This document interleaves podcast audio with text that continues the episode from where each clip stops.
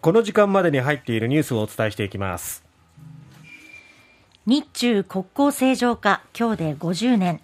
岸田総理は記念イベント出席を見送り。ロシアウクライナの4つの州の併合強行へ。自国領を唱え核の脅し激化。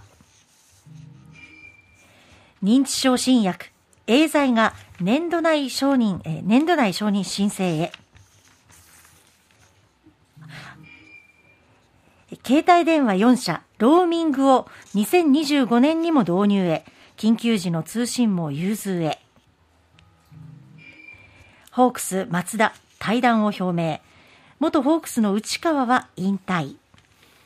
まずは日中国交正常化今日で50年ということになります。岸田総理と習近平国家主席は経団連などが29日今日東京都内で開く記念行事にメッセージを寄せますただ新型コロナウイルスの影響もあって日中首脳の対面による正式会談はもう3年近く途絶えているんですね。はいえー、沖縄県の尖閣諸島あるいは中国が自国領と主張する台湾をめぐる対立というのは長期化が必至という状況ですよね。そうですね、えー、総理は記念行事への出席を見送りまして林芳正外務大臣が来賓として挨拶をすると、えー、岸田総理は当初経団連などの招待を受けて出席を調整していたんですけれども9月中旬下旬にアメリカ・ニューヨークでの日中外相手段外相会談が実現しないということもあって友好ムードにないということで、まあ、判断したということなんですね。えー、2019年の12月に安倍元総理が、えー、対面での、ね、会談を習近平氏と行いましたけども、はい、それ以来の会談を目指していたところですけども、えー、見送られる形ということになりました。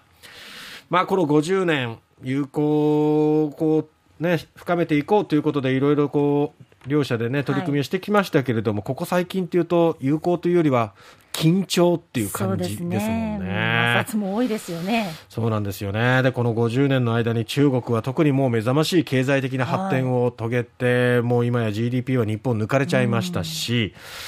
えー、そして軍事力はどんどんどんどん拡大しているっていう中ですよね。脅威ですよねねそんな中、やっぱり対話というものが必要だと思うんですが、そのムードにないというところが本当に残念です。さて続いてこちらも心配ですロシア・ウクライナ情勢ですけれどもロシアが実効支配しているウクライナ東部と南部の合計4つの州での住民投票締め切られまして4つの州の親ロシア派は即日開票の結果賛成票が多数を占めたとそれぞれ発表しております、はい、プーチンロシアの大統領が、まあ、10月上旬にも編入を宣言すると見られておりましてこれちょっとあの結果がねタス通信に報じられているんですけども、えー、暫定集計ではありますがその結果賛成票は東部のドネツク州で99%賛成、えー、投票率は97%。本当か？よと。これはちょっと。いや、民主主義で投票を行った時に99なんて絶対出てこないですからね、こんなそうですよね。で、もう本当にあの、避難してる方もたくさんいる中で投票率97%とか、あの、本当ですかっていうね。これを普通に出しちゃうところがすごいなと思うんですけど、えー、ルガンスク州では98%賛成。南部ザポリージャでは93%賛成。ヘルソン州87%賛成というふうに言ってるわけですけれども、まあ、当然、この、え自主投票についてはですねゼレンスキー大統領も住民はマシンガンで脅されながら書類に記入させられたというふうに非難しております。はいえー、国連のディカーロ事務次長は冒頭の報告で国連安保理での報告で国際法の下で合法とみなされることはありえないと指摘しております。うんまあ、ありえないよね。まあ、不正があったでしょう。ただこれがまかり通ってしまうと、もう本当にまたね、心配なことになります。これで、あの、自国領土ってことに、まあ、宣言することによってなってしまうと、そこにウクライナが侵攻し、まあ、侵攻というか、ウクライナが、本来なら守るっていう意味で行くんですけど、それが攻め、寄ってきたっていうことに受け取られると、核をちらつかせてるっていうね、非常に危険な状況になっております。さあ、こちらは希望の光。製薬大手エーザイは記者会見を昨日開きましてアメリカバイオジェンと開発中の認知症のアルツハイマー病に対する新薬レカネバムについて最終段階の臨床試験で症状の悪化を抑制する効果を確認したと発表しました。えー、本年度中に承認を申請して2023年中の来年中の承認を目指すと、はい、レカネマブこれはあのいわゆる神経細胞を壊すとされる脳内に蓄積してされ、うんうん、あの脳内神経の細胞を壊すとされるアミロイド β を除去して効果を狙うという仕組みなんですけれどもね。これまでは和らげるっていう薬は実用化されてるんですが、はい、原因に直接働きかけて進行を遅らせる薬っていうのは承認されていなかったということでね、これが承認されるとこのアルツハイマー病にも大きくこれがね進展するということですよね、ね。あのね、うん、治療においてはね。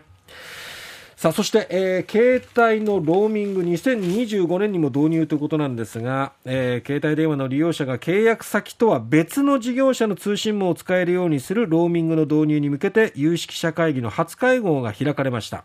7月に起きました KDDI の大規模障害を受けて、非常時の通信手段として必要だという認識で各事業者が一致したということで2025年頃の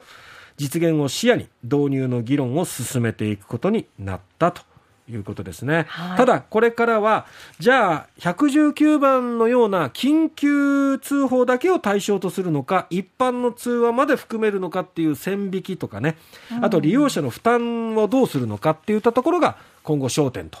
なってきます。はい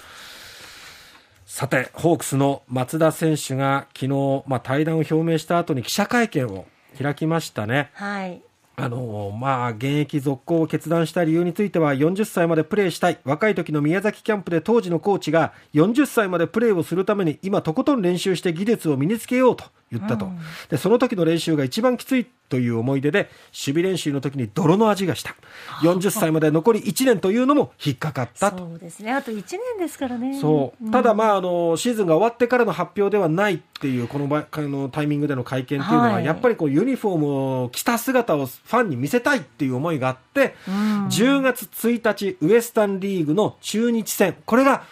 最後のホークスのユニフォームのお披露目のバットいうことになるということでね、ねうん、多くのファンが玉タ地区後に訪れるのではないでしょうか。ファンにその姿を見せたいっていうファンを一番大事にしている松田選手らしい会見でもありましたね。